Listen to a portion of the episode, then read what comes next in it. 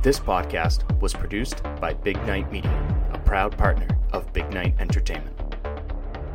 Hey, you know what? It's really fun to be here. Y'all know that theme music? Yeah, yeah, yeah, yeah, yeah, yeah, yeah. Pierce buries it. Tatum drives down and throws it down. This is my in-season ticket to you kidding me?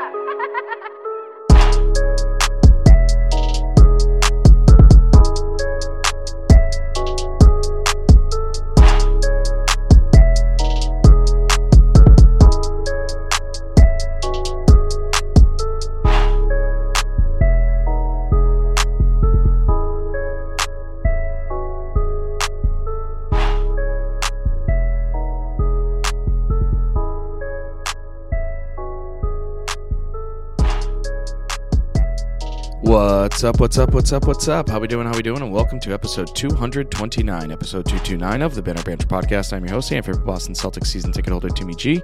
How's everyone doing? You can find me on the Twitter machine at Banner Banter 18 or on Facebook and Instagram at Banner Banter Podcast. And as you know, I'm part of the Big Night Media team with some great podcasts like the Wicked Fast podcast, No Limits with Kevin Cooney, A Chance to Strive, Music You're Missing, Be Fit, Vacations. I'm the promoter. I'm the promoter. He's the DJ.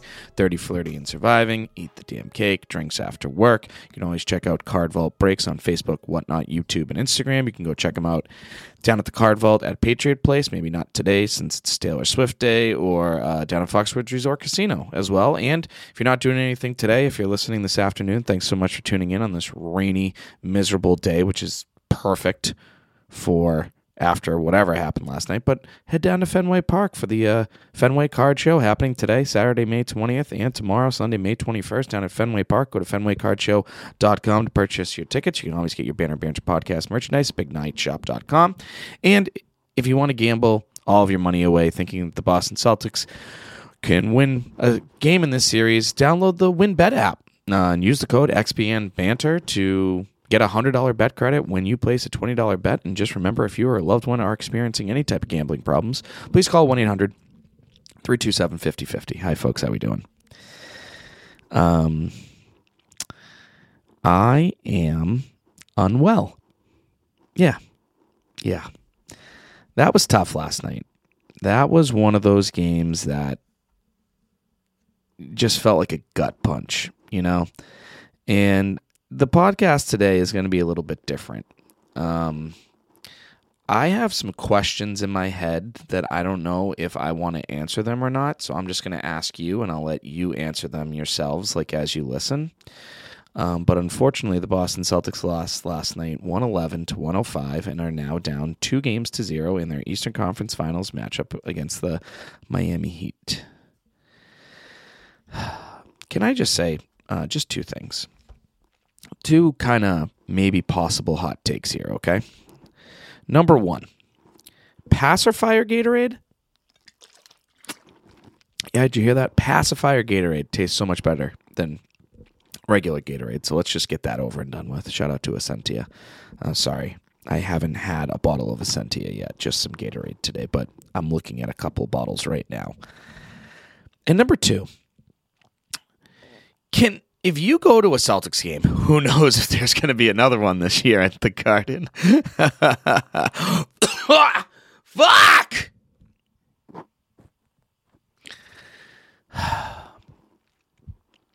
If there is a game five, I hope there's a game five. I'm praying that there's a game five. Can you please stop cheering during fucking free throws when the Celtics are on the free throw line? Hearing "Let's go Celtics" chants. MVP, MVP. Breaking news: Jayson Tatum ain't the motherfucking MVP. Joel Embiid is. I, I'm gonna have a fucking heart attack. Like, Jayson Tatum is not the MVP. Is he the MVP of the team? Sure, but the the chant is so stupid now. Stop it. If you start the MVP chant in the Eastern Conference Finals while one of the Celtics players is on the free throw line, you should be executed.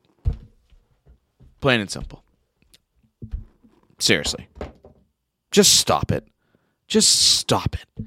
Like Jaylen Brown already sucks at free throws, and you start a "Let's go Celtics" chant while he's at the line, but you just go boo, boo when the Miami Heat are at the free throw line. Get out of here! So annoying. All right, so I'm gonna start asking some questions, and I wrote a couple down, but then I also have some other ones that are in my head. Um, and again, I'm not going to answer any of them. I, I'm probably going to say the word why, probably somewhere between, I don't know if I were to guess, 50 to 70 times right now. So bear with me because at this point, I feel so defeated for cheering for this team doing the same shit over and over and over again. Like, why do we get so sucked in? I want this one. I want this banner more than I ever have. I really like more when Kyrie and Hayward were here, more than last year when they actually made it to the finals. It's like they have such a great group of players that are just too finesse and just doesn't have any dogs in them. And it's sad. It's so sad. You know, t- talking to some of the employees that work for the team and stuff, they're just so excited. They everyone's been so excited this year, especially with the way that they started the year too. Just sad. Just really, really sad. But remember, the Celtics still have five opportunities to win four games.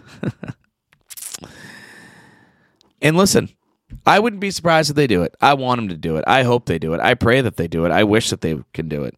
Insert all the other verbs you want. It's just an uneasy feeling right now. So, this is what I'm going to do today on the Banner Banter podcast, episode 229. I'm going to play both sides of the table because everyone's just like blah, blah, blah over here, and everyone's like blah, blah, blah over there. So, this is what I'm going to do. I'm just going to ask some questions. It's more of like ranting questions. So, here we go. Okay, so why are the players to blame for this loss? Why does the coach just like what he likes? Why can't the players close out games? Why is the coach to blame for this loss? Why are the players' egos affecting this team? Why is the coach afraid to rattle some feathers? Why aren't the players telling the coach what to do? Why hasn't Joe asked for the players' opinions? Why did Al Horford suck last night? Why didn't Joe Mazzulla mention or mention and or notice that Al Horford sucked last night? Why is a second team All NBA player taking forced shots around three defenders? Why can't Joe Mazzulla put that second team All NBA player in better spots? Why are the Celtics such a soft team? Why can't Joe make them tougher? Why don't the Celtics want it more? Why can't Joe get it out of them? Why did Al Horford curse himself saying he's an elite shooter with all this bad shooting we've seen of late? Why can't Joe Mazzulla give Rob more minutes? Why aren't the Celtics pushing the pace?